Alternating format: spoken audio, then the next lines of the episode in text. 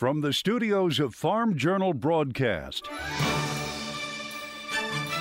this is U.S. Farm Report. Welcome to U.S. Farm Report this weekend. I'm Tyne Morgan, and here's what's in store over the next 60 minutes. USDA sends a supply shock to the market. I was surprised. 1.6 million acre drop in planted and harvested corn acreage was something we were not expecting. What this means for crop balance sheets in the months ahead. From flying cars to autonomous tractors, the latest and greatest in technology was on display at CES, and we're giving you a front row seat to why farmers were in the spotlight this year. Just having conversations with people that are in a totally different field than you, but knowing that you're so connected to technology and how we're going to feed the world. So what's next for ag tech? An exclusive one-on-one conversation with John Deere's Chief Technology Officer at CES. And our goal is by 2030, certain production systems to be able to have, if a grower chooses to, a fully autonomous production system all the way through, spring tillage and planting all the way through harvest at the end. And in John's world. So, how's the vertical farming going?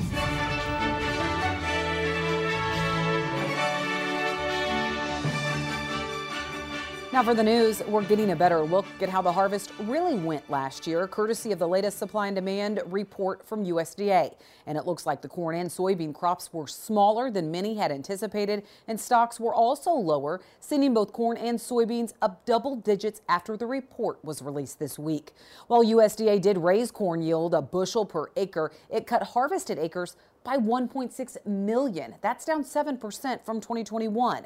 And as for soybeans, it cut yields by more than a half a bushel and now estimates that harvested acres are at 86.3 million. Now, one of the big surprise coming in with the quarterly stocks, which were below trade estimates, corn at 10.8 billion bushels, also down 7% from a year ago and the lowest in 9 years. Soybeans at just over 3 billion bushels, down 4% from December of 2021 and setting at a 2-year low. Wheat stocks setting at a 15-year low at 1.28 billion bushels, down 7% from a year ago. We will take a deeper dive into these numbers coming up in our roundtable discussion. And more news that moved both the commodity and financial markets, inflation easing again last month. The government says it declined to 6.5%, representing the sixth straight year-over-year slowdown. But some food prices still seeing double-digit gains year-over-year. Egg prices, those are up 60%. And the main reason, highly pathogenic avian influenza that hit the nation's flock. Well, California has gone from extreme drought to extreme flooding in just a matter of days. The state seeing some of the heaviest rain in 80 years. 5 atmospheric rivers slamming into the state over the past 2 weeks and dumping too much rain too fast, creating deadly conditions. Something that we have not talked about in California for several years is the soils become saturated and the ground can't hold all of this fast falling rainfall in the valley locations. We are seeing increasing concerns for river flooding. At higher elevations, the storms are creating a lot of snow, with some places seeing over 6 feet in the last week alone. This Sierra snowpack now setting up at 102% of the snow water equivalent needed by April 1st. Well, John Deere signing a memorandum of understanding with the American Farm Bureau Federation. The agreement, announced during American Farm Bureau's annual convention this week, preserves a farmer's right to either repair equipment their own or go to an independent technician. John Deere saying its machines can now be repaired by individuals or independent shops. It comes after it was accused of making it too costly for farmers to make fixes on their own. The Memorandum of Understanding states that owners and independent technicians cannot risk any safety controls or protocols on the equipment. Deere's intellectual property, like copyrighted software, will also be protected. Also at the convention, Ag Secretary Tom Vilsack announcing a new round of funding and several projects that could impact producers. Plans include 2 new programs that would fill gaps in existing natural disaster and pandemic assistance. First, phase 2 of the Emergency Relief Program. It will provide aid to producers for production and quality losses of eligible crops in 2020 or 2021 caused by natural disasters. The assistance would primarily be for producers of crops not covered by federal crop insurance.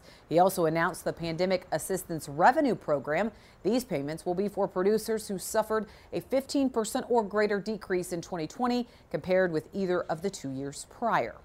Unfortunately, a new beginning farmer got started in 2020 and then was hit with a disaster and doesn't have the kind of information that would allow a comparison. So we're creating this new pandemic assistance revenue program to assist those farmers in staying in business and staying on the land. Secretary Vilsack also saying that USDA is moving forward with a plan to expand fertilizer production here at home. He says the agency is also improving risk protections for beginning, veteran, and minority producers. All right, that's it for the news. California got a break from those relentless rains late this week, but is more on the way.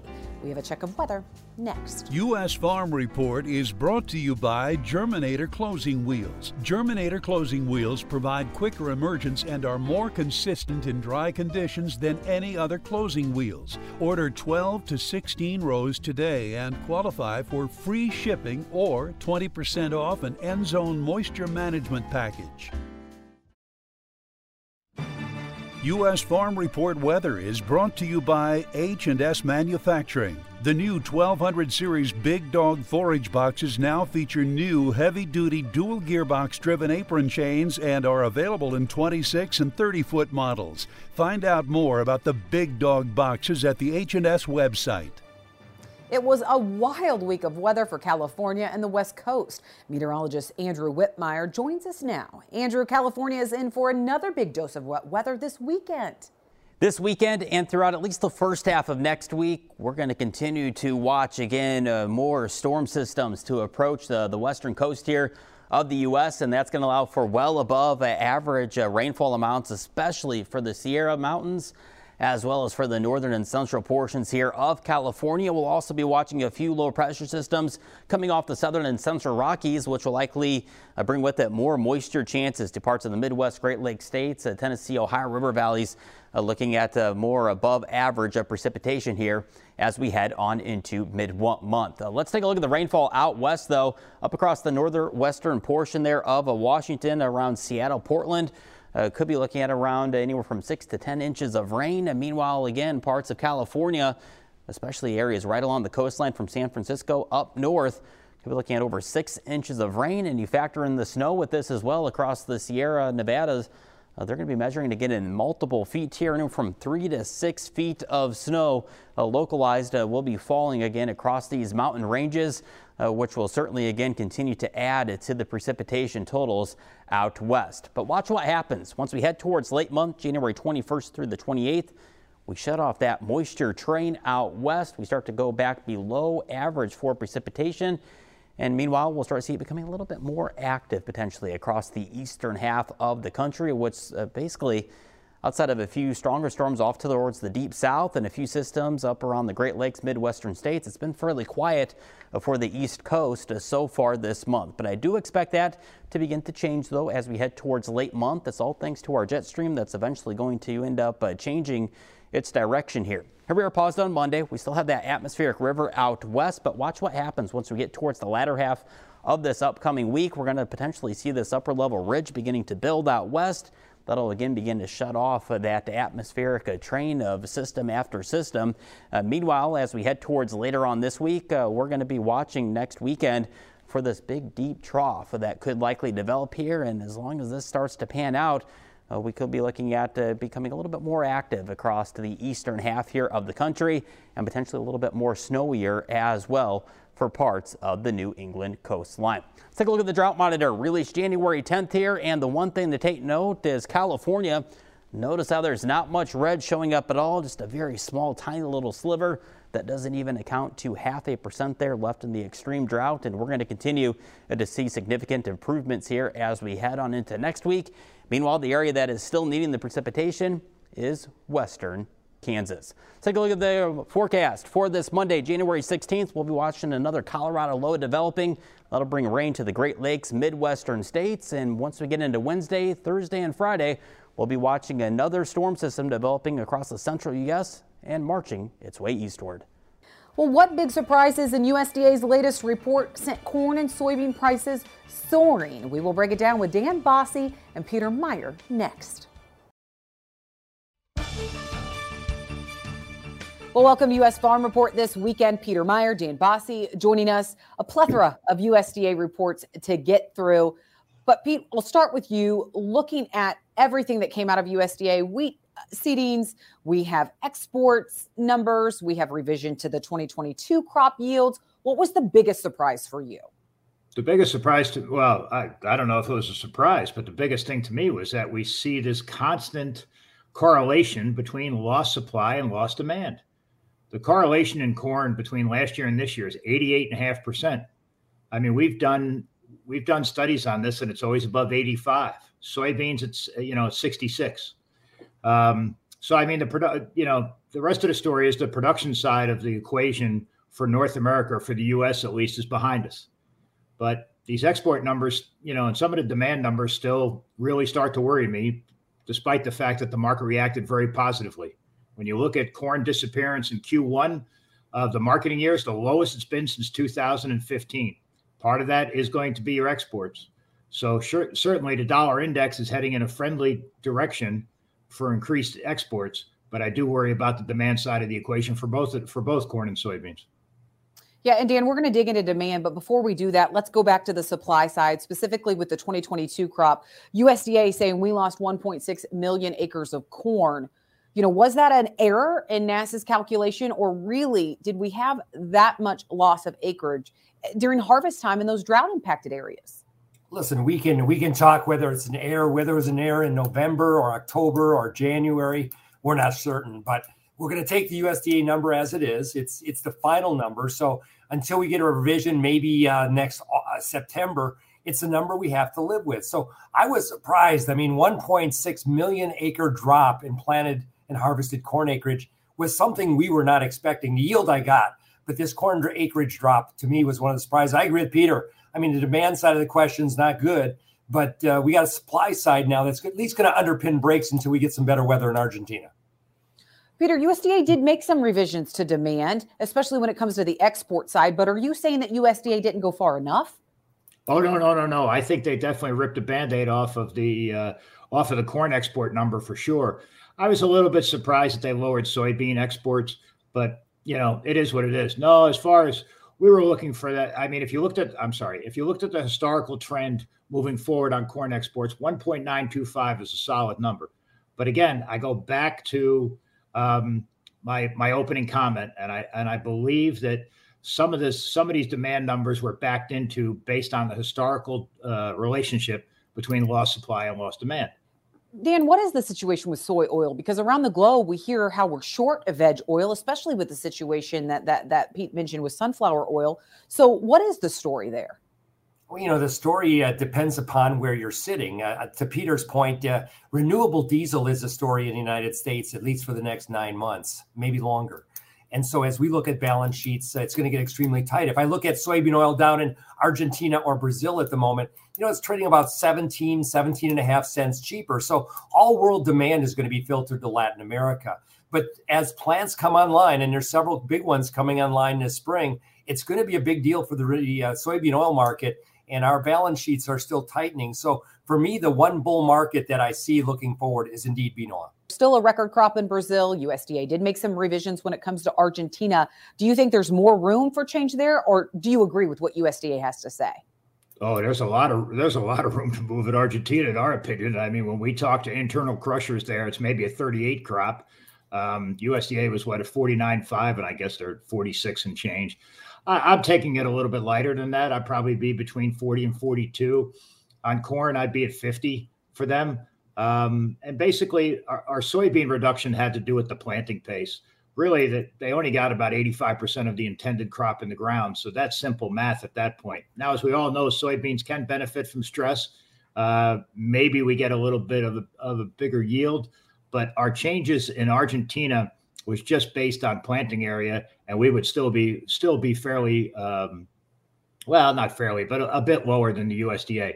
In Brazil is what it is. I mean, that could balance Argentina out a bit, but we still haven't even planted the safrinha crop, and all of a sudden everybody's still talking 122 plus. Show me when the crop gets planted. Show me what's going on there. It's still early there. The beans, okay, 150, 152. I'm always conservative by nature. We've been at 150 for a while. There's no reason for me to change that. All right, what are Dan's thoughts on South America? Plus, a big winter wheat seeding number coming out of USDA. We'll talk about that. That's all to come. Stay with us right here on U.S. Farm Report this weekend.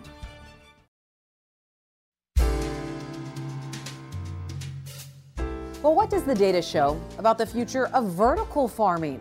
That's John's world this week. Enough vertical farms have been put into operation that early data can offer a suggestion how that idea is going to work out. Now, full disclosure, I never thought they made sense on any level other than futuristic fantasy, like monorails. Multi-story buildings filled with produce in the heart of a city were such seductive images that believers bet technology could solve all the messy details like economics, thermodynamics, and agronomy if we just tried hard enough. While there are some operational vertical farms, and this could just be the ugly period most new technology struggles through, it appears the industry could go the way of other capital-eating startups. Vertical farming could be the segue of agriculture, falling way short of the hype. Some of the obstacles are obvious. Energy use being the top of the list. While LED cost and efficiency triggered the whole concept of growing stuff indoors by lowering growing light costs, it's still an order of magnitude more expensive than free solar outdoors energy in some place like Arizona. There were agronomic surprises like what happens when plants don't experience wind and pollinators have no access. There was consumer uncertainty about the product. It's clearly not organic, for instance. Nobody really has invented the standard building to prevent reinventing the wheel each time, making each structure a one-off expensive prototype. The capital burn is enormous, and investors are running out of patience. Meanwhile, as the Finger Lakes region around Leamington, Ontario has demonstrated, properly located, enormous horizontal greenhouses seem to have cleared many of these hurdles. To be sure, our dependence on concentrated growing areas like California or Texas is being tested by climate change and especially water availability, not to mention labor for some crops, but they seem to be keeping groceries supplied, as long as the trucks run, of course. As trade frictions ease and ingenious retailers find workarounds to import specific products, the vegetable business continues to be highly competitive and demand, not supply-driven for the most part. The clincher for me was all I ever saw growing in those futuristic photos were greens. How much salad do we need anyway? Thanks, John. So what is a realistic view of the future of farming? Well, coming up later on the show, we have an exclusive one-on-one interview with John Deere's Chief Technology Officer from CES. But first, a blast from the past. Machinery Pete, he has Tractor Tales this week. U.S. Farm Report is brought to you by Pioneer. Looking for the next big yield breakthrough? Then look to Pioneer. By combining industry-leading R&D with rigorous local testing, what's next happens here at Pioneer.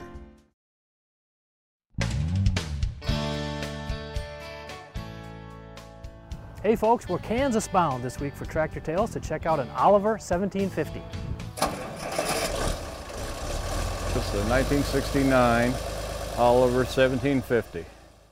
And it's, I don't know the serial brake, but it does have the over-under shift, which the earlier ones just had hydropower at high-low. You just don't find very many Olivers down here around this Lawrence, Kansas area. I mean, there's a few, but just not very many.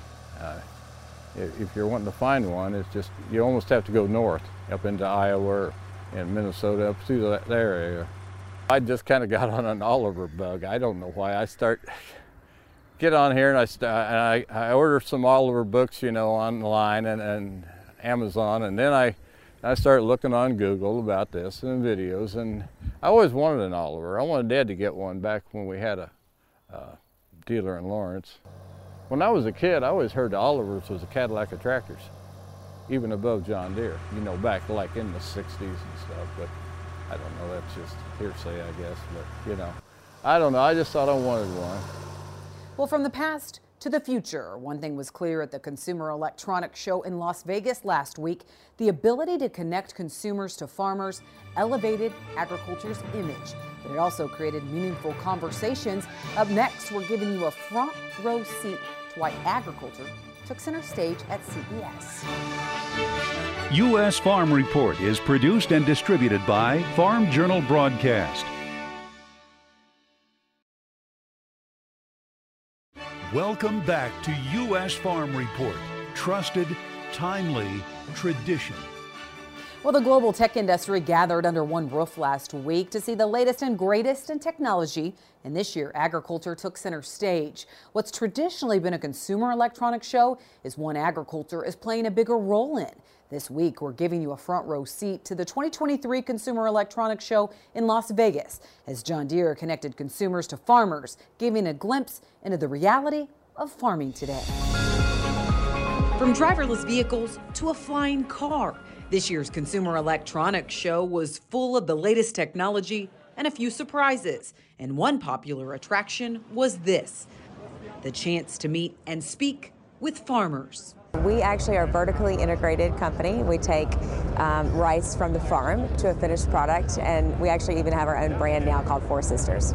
Northeast Louisiana farmer Merrill Kennedy and Travis Senter of Kaiser, Arkansas, were just two of the farmers in John Deere's booth this year, answering questions and pulling back the curtain on production agriculture today. The biggest question is, is this machine that we're standing behind autonomous? During this year's CES, attendees didn't just get a look into the future.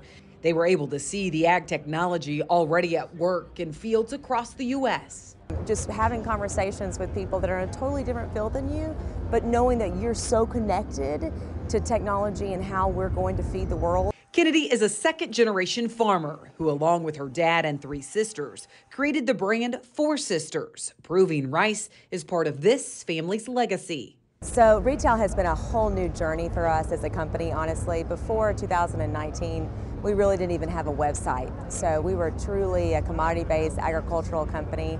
So it has truly been a transformation from us. Kennedy says as CES sparked conversations with consumers, it's technology that's helping discover what solutions really do make an environmental and production difference on their farm.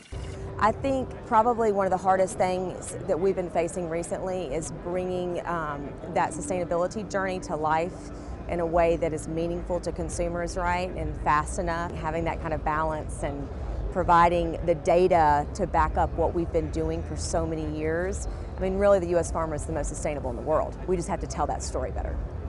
Senter considers himself on the cutting edge of adopting technology on his farm. With 38 tractors, 3 combines, 4 sprayers, and 3 cotton harvesters, he was able to give those at CES an inside look at how orchestrating work across 20,000 acres requires technology on his farm today. I remember early days of data, I had flash drive. I just chased machines with a flash drive. And I felt like I was just working too hard to gather information and not actually using what I had to get it. A decade ago, Senter decided it was time to go all in, processing his farm's information into the cloud while also investing in the systems and technology to propel his farm into the future. We kind of had a little bit here and a little bit there. Let's just put everything connected. That way it's all in one unit. We can see where everything's at. We know where everybody's going on. I don't have to keep detailed notes. I know everything's going into the cloud. I don't have to worry about chasing data. The data is working for me. I'm not working for it. When Senter explores what's next, he believes automation is the wave of the future. I think when you get into automation, which is what's coming, autonomy, being able to drive machines, you're not necessarily going to lose labor. Their job may change from being an operator to actually maintaining and keeping that machine moving. And while some automation is already at work in agriculture today, the velocity at which those changes are happening may be the biggest difference in the years ahead. I have had the opportunity to use some of that autonomous machines. They brought a demo machine, and I was very pessimistic, but it did a phenomenal job. And so me seeing it firsthand said, okay, we can do this, it can be done, let's go forward with it. Association of Equipment Manufacturers Senior Vice President Kurt Blades says agriculture's large footprint at CES elevated the image of ag last week. Well, the biggest takeaway that I had from CES, representing the off-road equipment industry, was take a look at the really interesting technology that our members and the entire industry is working at to solve sustainability challenges for society. So why is ag tech growing so rapidly? Blades says it's driven by not only agriculture being part of the solution, but the amount of investment entering into the space and the sheer amount of data. The data is what's allowing good robotics to make more sense. It's allowing for better management decisions. It's allowing for, better prescriptions. You have to have the data in place to be able to take advantage of some of the technology that was unveiled either in practice or in concept at CES. The biggest surprise during the Consumer Electronics Show, just how excited those consumers were to meet real farmers, a low-tech, high-touch opportunity for the industry to show off its positive impact on the world. From the next wave of ag tech to the talk of electric tractors, what does the future of ag tech really look like? We'll find out as we sit down one-on-one with John Deere's Chief Technology Officer coming up. But first, how big is Brazil's crop this year, and did USDA's latest revisions do that justice? So we talk to Dan and Pete again when we come back. Got equipment to sell privately but tired of scams and hassles? Visit MachineryPete.com and click Sell Mine. MachineryPete.com, the simple and secure way to buy and sell equipment online. Well, welcome back to U.S. Farm Report this weekend, continuing our conversation about all the USDA reports and the numbers that we received on Thursday in those January reports. Dan, you have offices in South America. We like to get your take often, but when you look at USDA's numbers and their thoughts on Brazil and Argentina, do you agree? Well, we're a little bit higher. We're right 154 right now. We do have a crop tour that's starting next week, and we'll do a better assessment of the northern half of Brazil. But as it sits today, Tyne, we think a 154 catches it. But again, remembering that every 5% move in yield in Brazil is 7.5 million tons. So, to have a 160 crop with good weather, if Rio Grande do Sul gets rain, it's still not impossible. To be under 148, 147, possible. But these are big swings. But weather over the next 3 to 4 weeks will be very, very critical and determine where we fall within that vernacular. Dan, another big swing coming out of these U.S. winter wheat seedings numbers out of USDA, 11% increase, catching some people off guard. Give us some perspective on those numbers. Will we harvest all of those acres? Well, it was up 3.7 million acres, one of the biggest gains we can find in years. And so, again, when you have a revenue insurance price last fall that was $880 plus, farmers went out and seeded wheat. And whether it was seeded in dust or seeded in a crop, a lot of it was planted for insurance purposes. We believe that less will be harvested. And as we get to those abandoned acres sometime in the month of May, you're going to see a sharp fall from that estimate. Nonetheless, that wheat corn spread is now into 71 cents in the spot position. So it does act as kind of a cap on corn. And the same standpoint, the wheat market will find a little support because it's going to be working into feed rations. Pete, you mentioned demand earlier, and we talked about the export demand, and you talked about renewable diesel, but what are your thoughts on ethanol? Do you think that USDA will make some more revisions now as we enter into February in that report? I mean, when you look around the U.S. and you look at the highest premiums being paid for corn is being paid by the ethanol guys. Truthfully, I don't get it, unless they knew this report was coming out ahead of time. I mean, we saw corn trading into eastern Nebraska, western Iowa at $7.25, $7.30 this week. So, I mean, I don't know. I mean, it's hard. I totally understand the way an ethanol plant works, right? They have to be running at full bore all the time in order to get the most gallons per bushel, but they're certainly paying up for it. So as far as the ethanol numbers are concerned, they're fine. They were kind of flat, really nothing to write home about there. So I don't know. It does seem, though, like ethanol is keeping a big bid under this market in the interior for sure. Dan, is that what you're seeing as well? Yeah, no, I would agree with Peter, though. We're about 50 million bushels less on our corn grind. We just say this because as we look at the premiums being paid in the Western Corn Belt and where margins are, we don't think those people are going to be quite as aggressive. And then when I look at gasoline consumption, I have a back down, if you will, in some of my ethanol usage numbers. So, again, not a big haircut, but a little lower than USDA. I would also trim corn exports a little bit more, relative to world availability and what the Ukrainians are offering. But nonetheless, at the end of the day, you got to have another demand driver to take us higher once we get beyond the after effects of this report. I think that's lacking in the market, at least for now. All right. Dan, Pete, thank you so much for joining us this weekend. We need to take a quick break, and then it's a one-on-one interview, exclusive interview with John Deere's Chief Technology Officer. That discussion happens next.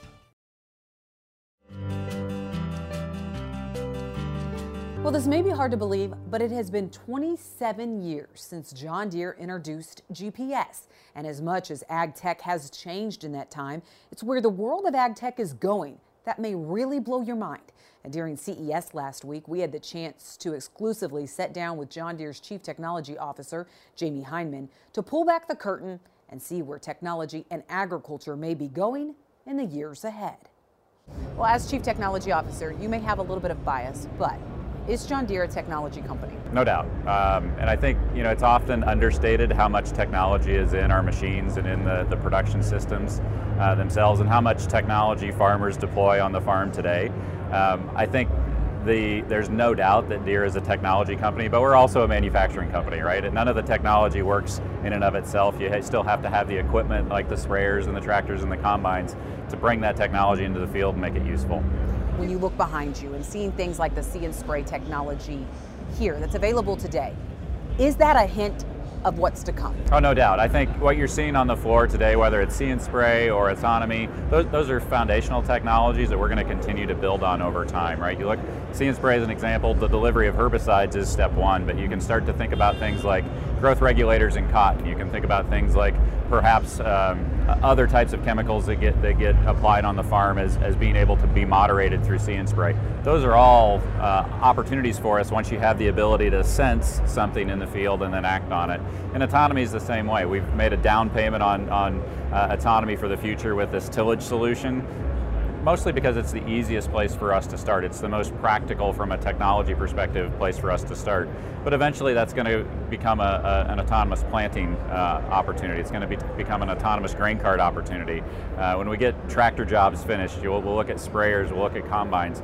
And our goal is by 2030, you know, in certain production systems to be able to have, if a grower chooses to, a fully autonomous production system all the way through you know, spring tillage and planting all the way through harvest at the end. But that's not going to be the only offering, right? I mean, how are you making sure that still there is that choice there? Yeah, well, there's a reason there's a cab still on the tractor, right? There's a lot of growers that maybe don't want the autonomy solution or don't see value in it for them at this point in time that still want to be able to operate the machine. There's a lot of jobs that are done on the farm that we won't make autonomous. An emotional attachment and a satisfaction that you get of seeing the work done yourself.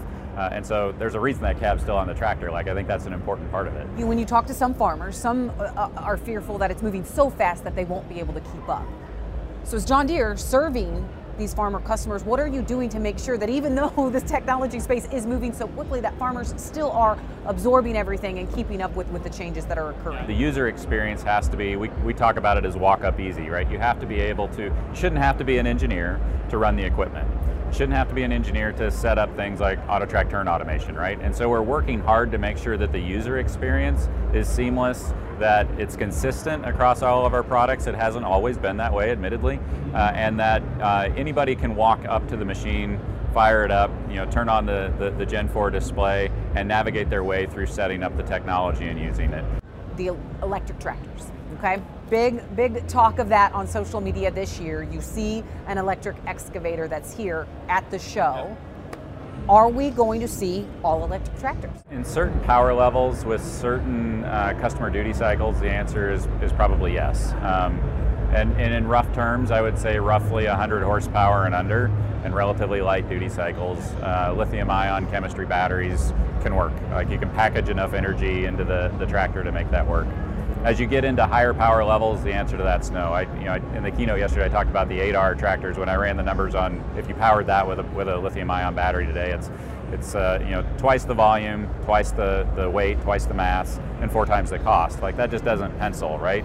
And so as you get into some of those higher horsepower applications, renewable fuels from a carbon offset perspective actually make more sense to us than electrification. Things like renewable diesel from soybean oil or canola oil. or ethanol as an alternative in a compression ignition engine would be a more interesting solution at the higher power levels. Last question. Okay, wrap it up. Chief Technology Officer of John Deere, where do you see the average row crop farm 10 years from now? What does that look like to you? Hopefully a lot more predictable than farming is today. And I'd say predictable in the sense that labor, you know where you're not worried about labor anymore because you've got an ability, whether you use it all the time or not, for the machines to do some of the work themselves. Maybe it's not all the work, but some of it themselves. I do think we will be much closer to plant by plant management at that point in time, especially in coarse grains than we are today.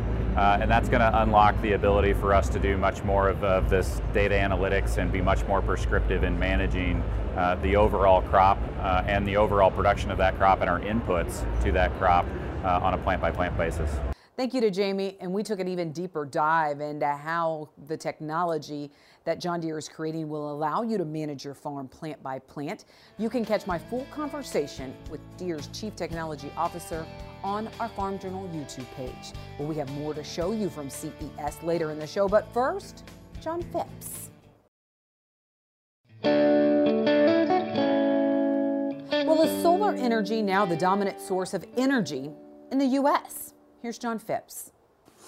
2 weeks ago, in my retrospective of 2022, I made the following statement.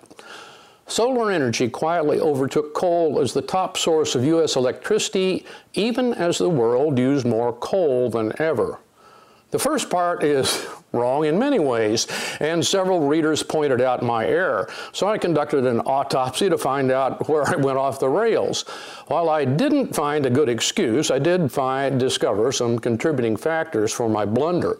First, our national energy data comes from the EIA, the Energy Information Agency. Global energy information comes from the International Energy Agency, the IEA. Notice the acronym similarity. I wish I had. Second, as Gene Packenham pointed out, generating capacity is one number, electricity generated is another, and electricity sales are a third.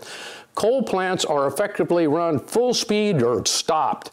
Even as our coal capacity is declining, those plants are the go-to source because they're hard to start up and shut down, and other generators like peaker gas plants or renewables are idled until needed.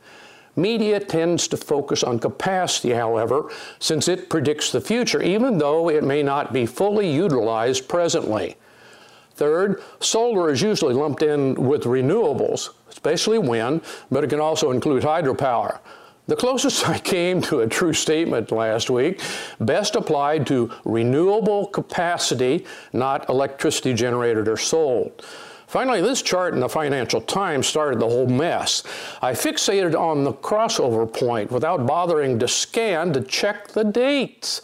Global solar capacity is predicted to exceed coal capacity around 2027. The fault is all mine, but I think effective charts differentiate actual data from predictions with shading or dotted lines. Finally, one reader closed with this statement. John, do some research rather than drinking the progressive Kool-Aid. I find that phrase despicable, even by modern public discourse standards. In November 1978, I was a 30-year-old father with two small children. As the stories and images from the Jonestown massacre unfolded, where parents forced toddlers to swallow cyanide-laced Kool-Aid, it broke my heart and embedded a sorrow that is revived by this callous reminder.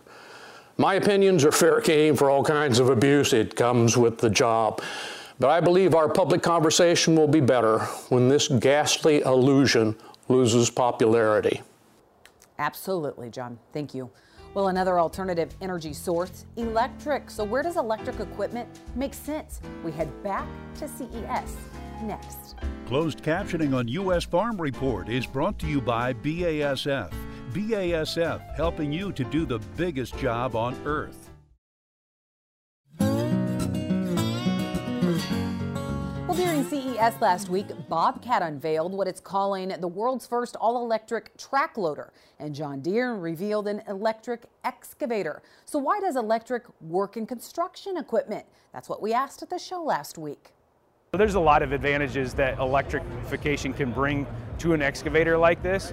One of them that comes immediately to mind is noise. So an operator in the cab is communicating with operators that are on the ground and in and around the job site. And when we can take that diesel noise out of the equation, they can communicate a lot more effectively. Also, you'll have the chance to see the future of ag tech and meet 8 ag tech startups during Top Producers Summit this year. It all happens January 23rd through the 25th in Nashville, Tennessee. We'll also have a live taping of U.S. Farm Report on Wednesday that week, and it's a great lineup of speakers. There's still time to sign up and register and join us for the 2023 Top Producers Summit later this month. Well, that does it for U.S. Farm Report this weekend. Thank you so much for watching. Be sure to tune in to next weekend as we work to build on our tradition. Have a great weekend, everyone.